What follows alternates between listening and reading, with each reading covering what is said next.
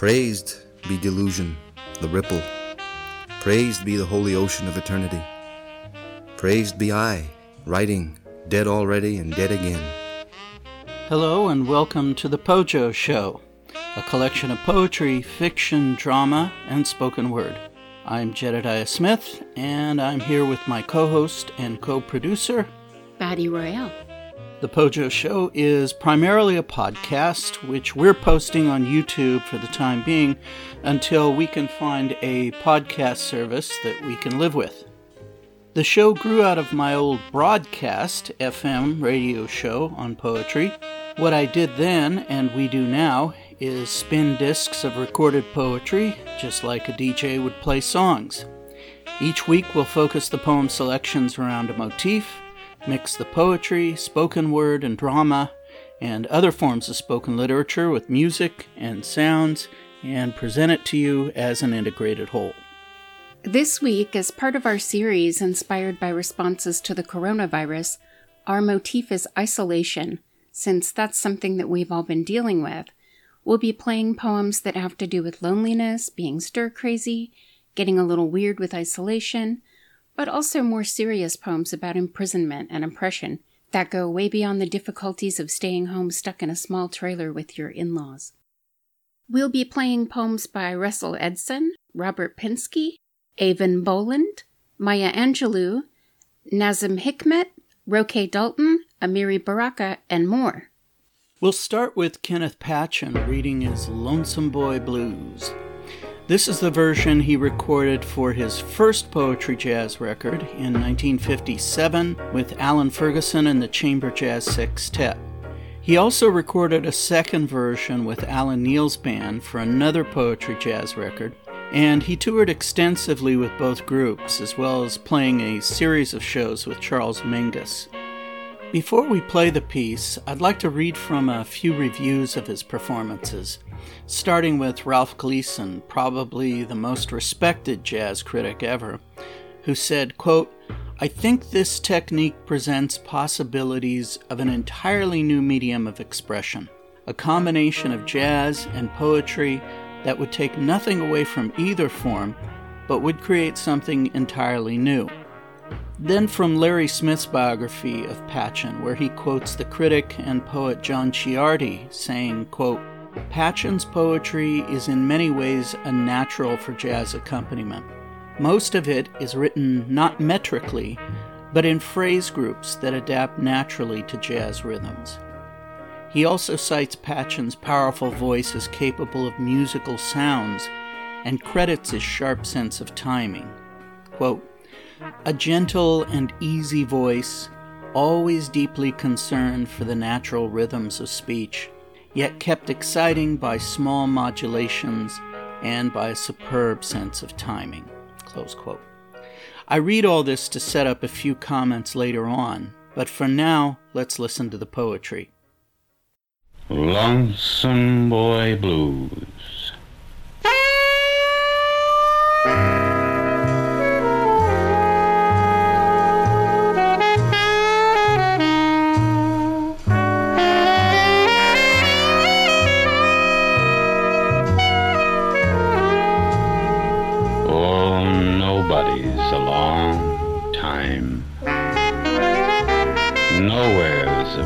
Pocket to put little pieces of nice things that have never really happened to anyone. Except those people who were lucky enough not to get born. Oh, lonesome's a bad place.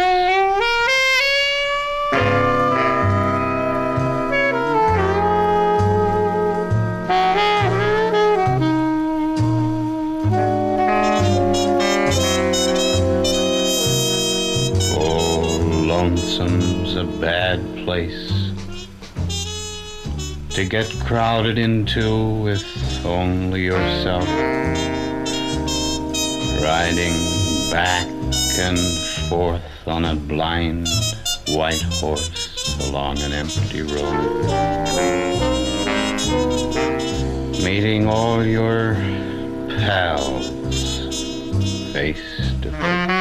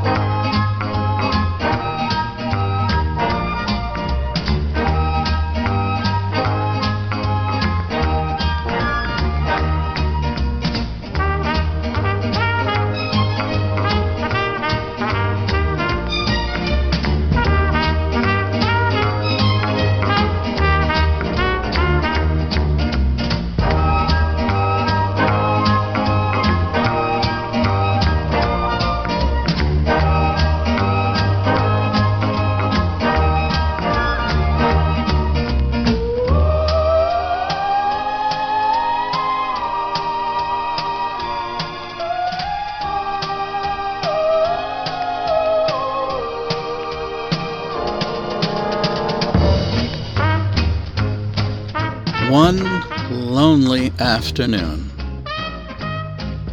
Since the fern can't go to the sink for a drink of water, I graciously submit myself to the task, bringing two glasses from the sink. And so we sit, the fern and I, sipping water together.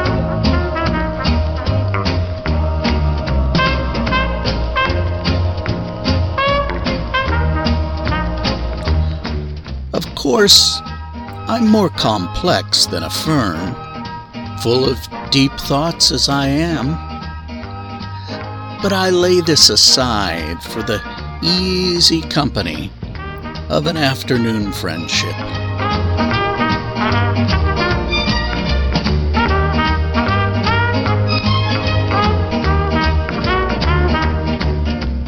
I don't mind sipping water with a fern, even though, had I my druthers, I'd be speeding through the sky for Stockholm, sipping a Bloody Mary with a wedge of lime.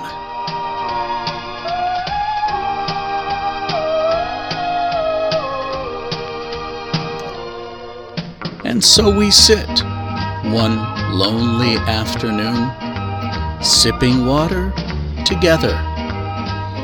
The fern looking out of its fronds, and I looking out of mine.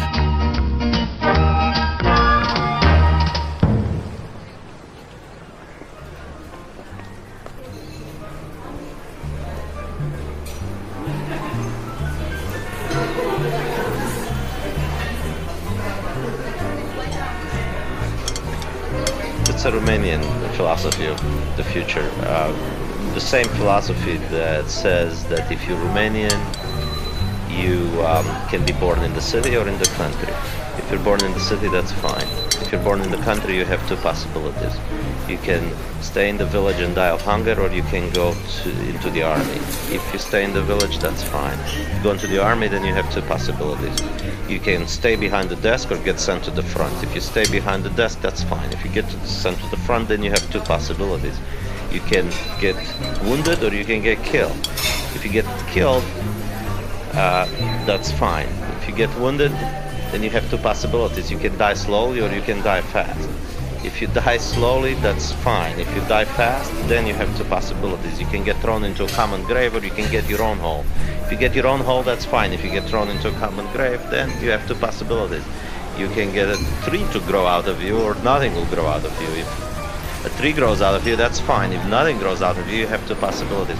This is a game that the Romanians played for a year, waiting in line for food. They would just sit and wait, and the idea was to keep it going until you got to the door and you got your bone and went home.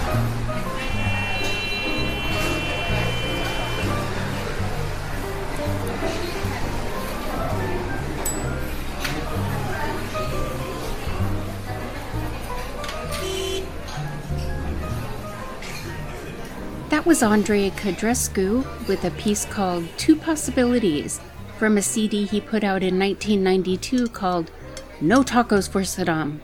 It was on the Gang of Seven label, which was an experiment in producing a series of spoken word albums. The label was started by William Ackerman, known for Windham Hill, the New Age music label. Gang of Seven released CDs by people like Spalding Gray, Tom Bodett, and Lynda Barry. Before Codrescu, I read a prose poem called One Lonely Afternoon by Russell Edson from his book, The Rooster's Wife. Edson wrote that kind of humorous poem in the tradition that includes Ogden Nash, Edward Lear, and Lewis Carroll. In his use of the prose poem Fable, which this one was, uh, he said that one of his greatest inspirations was Kenneth Patchen, and so we played his Lonesome Boy Blues at the top.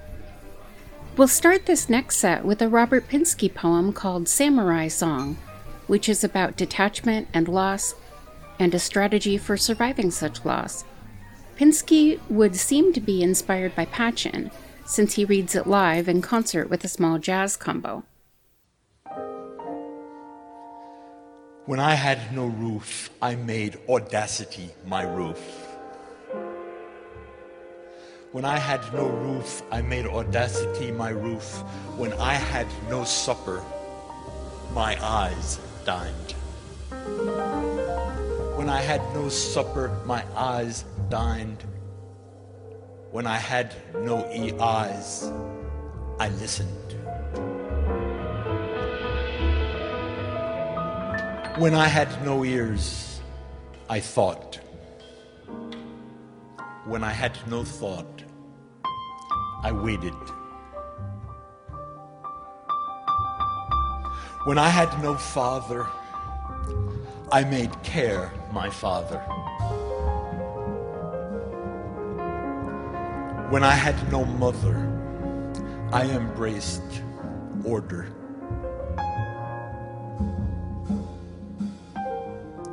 When I had no friend, I made quiet my friend. When I had no friend, I made quiet my friend. When I had no enemy, when I had no enemy, I opposed my body.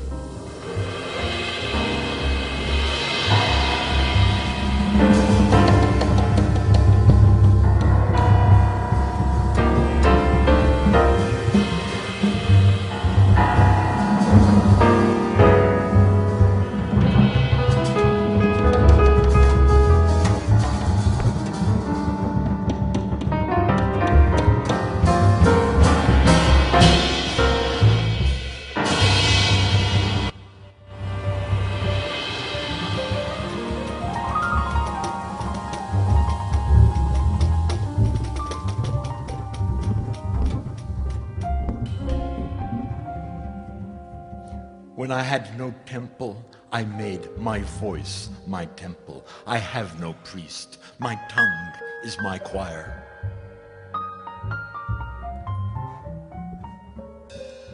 When I have no means, fortune is my means.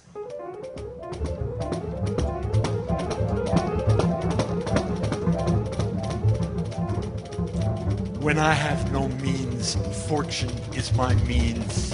When I have nothing, when I have nothing, Death will be my fortune.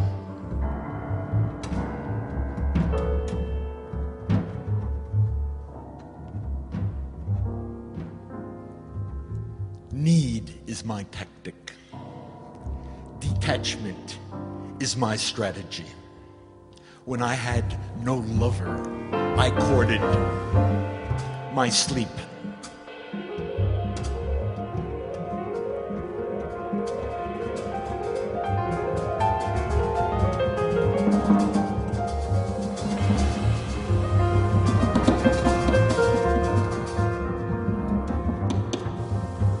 When I had no roof, I made audacity my roof.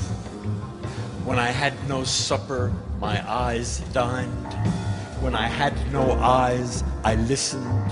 When I had no ears, I thought. When I had no thought, I waited.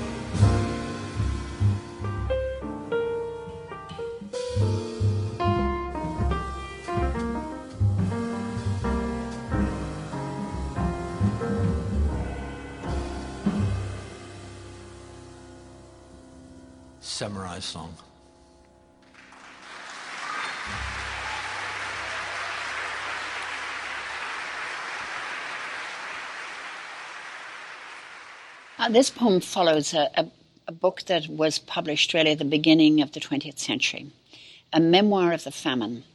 And it follows very briefly a couple of young people who left the workhouse in 1847, walked back to their cabin, and were found dead in the morning, a very bitter winter.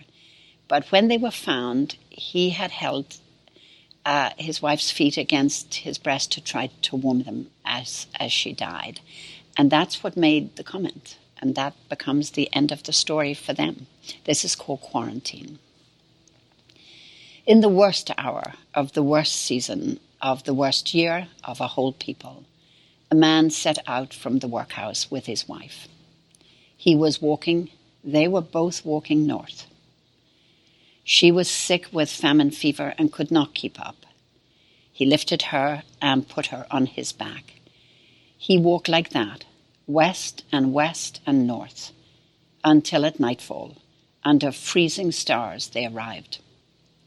In the morning, they were both found dead of cold, of hunger, of the toxins of a whole history. But her feet were held against his breastbone. The last heat of his flesh was his last gift to her. Let no love poem ever come to this threshold.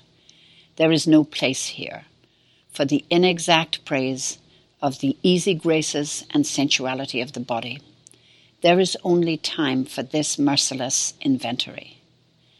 Their death together in the winter of 1847, also what they suffered, how they lived, and what there is between a man and woman, and in which darkness it can best be proved.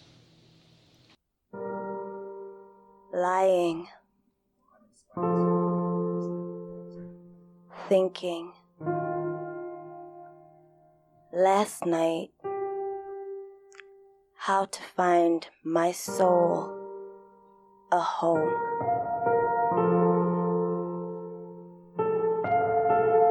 Where water is not thirsty and a bread loaf is not stone. I came up with one thing, and I don't believe I'm wrong. That nobody, but nobody, can make it out here alone. Alone alone. Nobody, but nobody can make it out here alone. There are some millionaires with money they can't use. Their wives run round like banshees, their children sing the blues. They've got expensive doctors to cure their hearts of stone. But nobody, no, nobody can make it out here alone.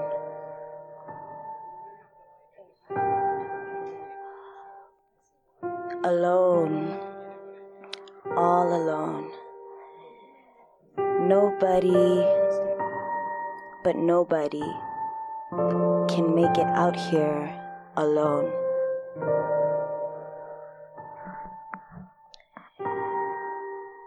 Now, if you listen closely, I'll tell you what I know. Storm clouds are gathering, and the wind is gonna blow.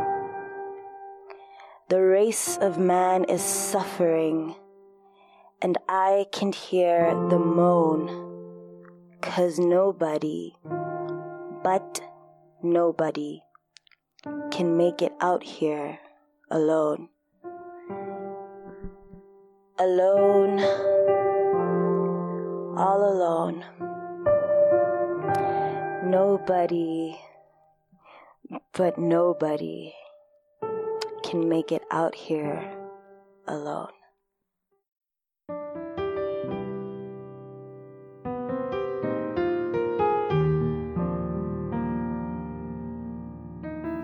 That is the Maya Angelou poem Alone, read and produced for a video by a young woman named Thibaut Kay.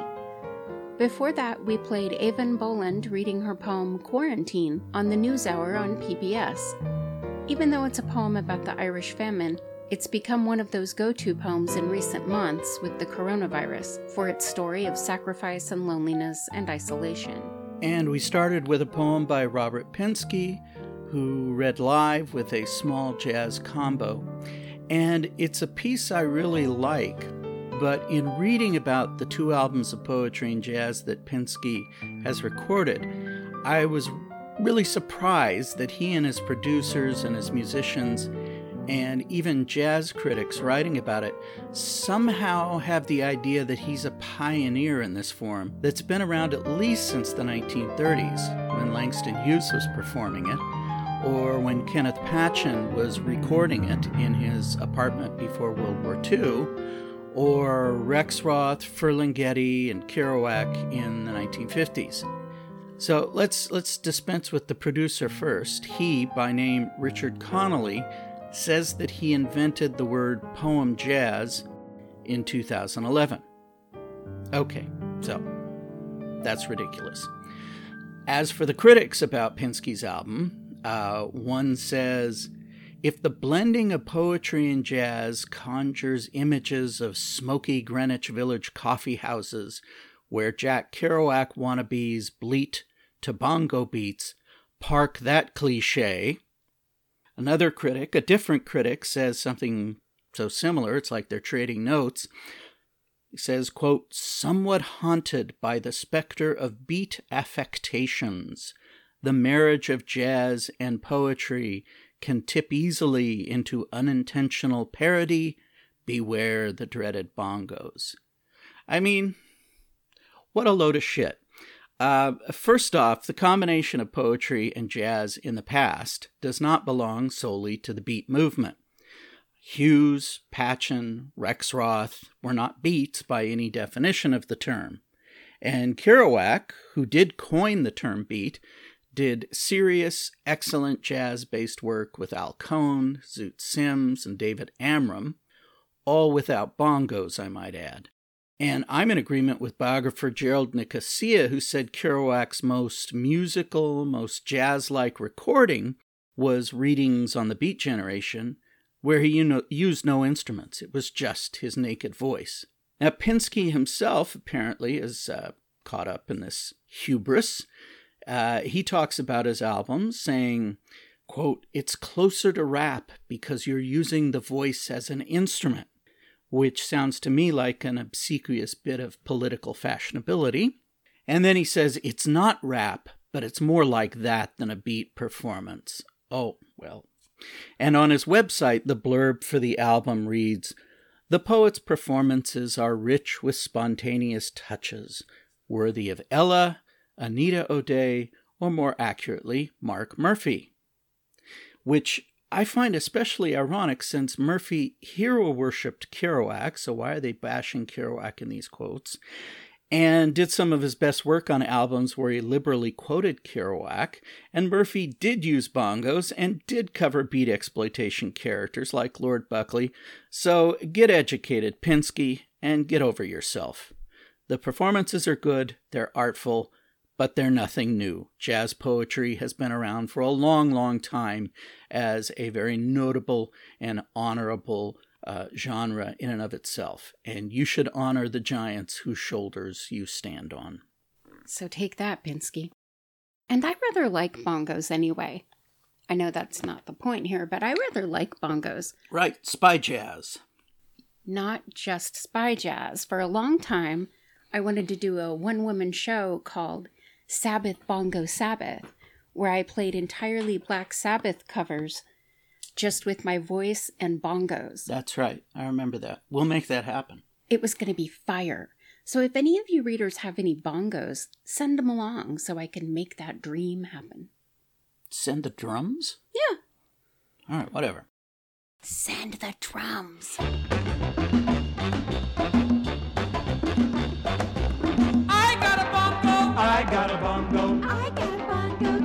That's what I want to talk to you about. We're going to continue with our motif of isolation in our final set of this episode on The Pojo Show, but we're moving into the context of prison and oppression rather than pandemic.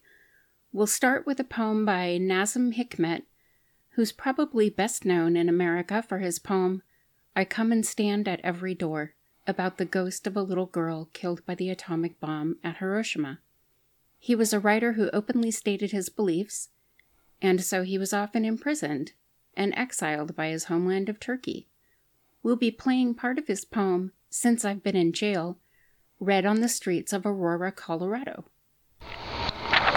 Since I've been in jail, the world has turned around the sun ten times. And if you ask the earth, it will say, it's not worth mentioning, a microscopic time. And if you ask me, I will say, it's ten years of my life. I had a pencil the year I came to jail. It wore out in a week from writing. And if you ask the pencil, it will say, a whole life. And if you ask me, I will say, it's nothing but a mere week. Since I've been in jail by Nazim Hikmet.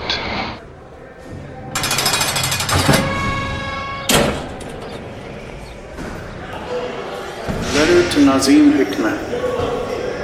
Comrade Nazim, this morning I recall your house in Peredelkino, resembling the heart of a gigantic pine forest. I remember the ample fraternity of your Antarctic eyes, your crystalline poetry. I take care of your gifts, the colorful wooden spoon and the picture of Lenin, and I hope the awesome clay head from Izalco that I left in your hands speaks to you often about my poor country and its bitter bread. Comrade Nazim, I write this from the neighborhood of sudden dread, from the fifth cell block in the Central Penitentiary of El Salvador. I couldn't do this before when I was free, because feeling playful and bubbly at liberty, one cannot raise words to the high occasion of prisoners, the old prisoners who, like you, showed the way to see prison as one more tiny step of stone on the road to winning a little of the future freedom for everyone. They've held me prisoner, comrade, for 19 days now. The same ones who brand the dark rose, heart of our country, with red hot irons and acids, who stole my freedom as though it were simply an object and surrounded me with hatred, guards, and walls, and took from me the currents of the wind, the stars, the streets, the eyes of girls, the downpours of these latitudes that look for our flesh only to find fire. And here I am, with the poor murderer in spite of him, with the thief, the rapist, and the ignorant one, sharing our daily mire and insults, combining our breathing with the usual outcries from behind bars, watching the days pass like exhausted swallows, pathetic wings, accused of anything for having loved hope and defended life, and having begun to be a man once and for all going all out, full blast, barely pausing to examine my apparent conceit as it turned out. When do I get out of here? It doesn't matter. What does is that in spite of the hatred, the pain, the uncertainty, we must follow with firmness in the footsteps of the heart, always together in the struggle, facing hope and happy, happy, very happy. Please excuse my confused expression and ideas. There's a touch of fever and anxiety between my crazed hands and brain. What's more, according to the news, other comrades have been arrested. I enclose some poems from these last days, where friends speak from their cells, only some of them. There are 320 of us. Will you give my regards to Mamet? And you take good care of your heart, especially today when America has many open doorways for you and your poetry. I won't take up any more of your precious time. Has the snow melted yet in Moscow? And I close these lines with an embrace. So long, may we keep on hauling up the morning. Roque Dalton, January 1960.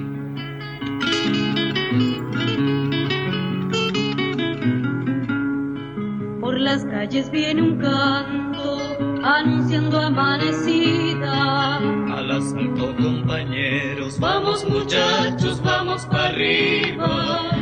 Al asalto compañeros, vamos muchachos, vamos para arriba. Fortalecer la unidad garantiza la victoria de un pueblo que se levanta junto a la clase trabajadora.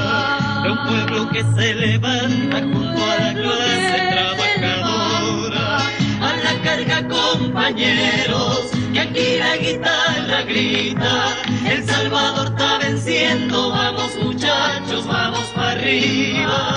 A la carga compañeros, que aquí la guitarra grita. El Salvador está venciendo, vamos muchachos, vamos para arriba. I have shut my balcony because I do not want to hear the weeping. But from behind the grey walls, nothing else is heard but the weeping.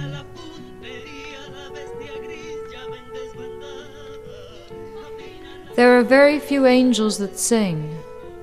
There are very few dogs that bark. A thousand violins fit into the palm of my hand.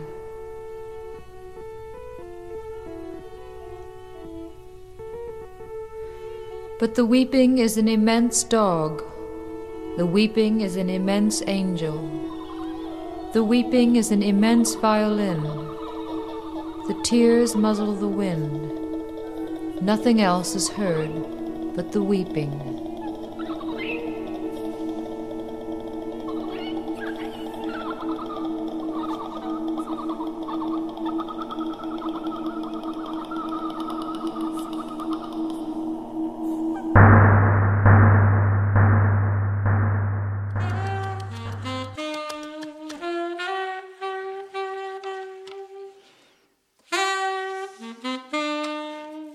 Wise one.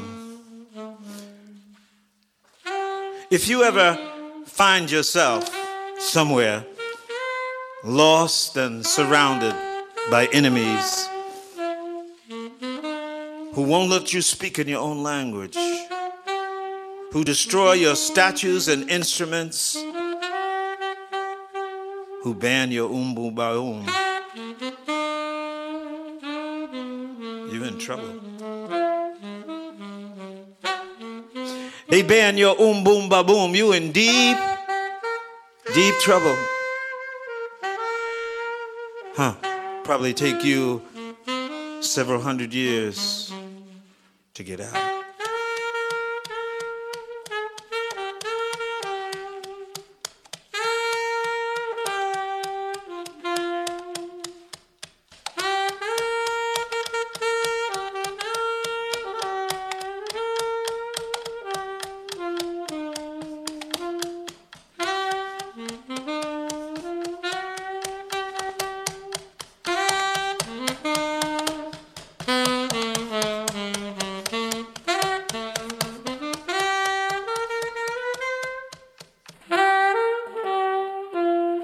At the bottom of the Atlantic Ocean, there's a railroad made of human bones.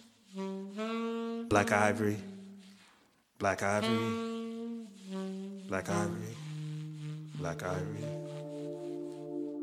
That was Amiri Baraka reading Wise One, the first poem in his book length poem cycle. Wise, wise, wise. Each homophone there spelled differently. It was published in 1995 after many years of public recitations and revisions. He subtitles it The Griots Song, and griots, as he explains, are a class of traveling poets, musicians, and storytellers who maintain a tradition of oral history in parts of West Africa. I've seen some griots perform with an instrument called a kora, and I wonder if Baraka ever recorded any of the poems with a kora as accompaniment. Uh, I have a number of different recordings by him, but they're all jazz based, and so I'd be interested if anybody knows of anything like that. Uh, do let me know. Before that, we played a Garcia Lorca poem, Casida of the Lament, recited by Joan Baez and accompanied by Peter Schickele's music. The poem comes from a book entitled The Divan at Tamarit, which Lorca was working on getting published at the time of his execution in 1936. The poems in the book are all written in one of two Arabic forms, the Qasida and the Ghazala or Ghazal. The question's often raised why did Lorca choose the medieval Arabic forms to write his 20th century modernist surrealist poems? One reason is that he cherished his identity as an Andalusian, having grown up in Granada, a city still haunted by its near millennium of Andalusi or Muslim Spanish history. Another reason, given by translator Robert Bly, is that Lorca, quote, adopted old Arab forms to help entangle that union of desire and darkness which the Arabs loved so much, end quote. And he's right that this poem and the others in this book meditate on intersecting themes of love, life, death, sleep, and sorrow. And Lorca was going through a personal dark period during the tumultuous times of the Spanish Civil War, and the poems now resonate subtly with Lorca's own death at the hands of a firing squad of the Nationalists. Before that, I read a poem by Roque Dalton called Letter to Nazim, which of course was an epistolary poem written from prison and addressed to Nazim Hikmet, whose poem from jail also began our set. Dalton was a Salvadorian poet and journalist. Like Hikmet, he was often jailed and exiled for his views and words. And like Lorca, he was executed by leftists who were ostensibly on his side of the struggle. We also transition from his poem with Cancion al El Salvador by Yolocambe Ita. And with that, we close our set for this episode of The PoJo Show. Next Friday, which will be July 24th, we'll post our next episode in this series on the pandemic. The motif for that show will be death, the nadir of this series. Then, in the show after that, we will present poems on fortitude and renewal. Please, if you enjoyed the show, give us a thumbs up and a comment. If you have suggestions, we'd like to hear those too. And if you have recordings of your own poetry that might fit with the motif of any of our upcoming shows, let us know. And finally, to learn more about us and the PoJo Show, go to my website, jedediahsmith.net. And that's where we'll be posting some of those motifs, some of the topics that we're going to focus on. Um, we haven't quite done that yet, though, so feel free to suggest any, and uh, we'll certainly consider them. So until next time, stay safe, cats and kittens. And speak freely. Bongos for Batty. Oh, I, was I jumped the gun. Thing Sorry. or something else. Okay. okay, we're okay. no on the road.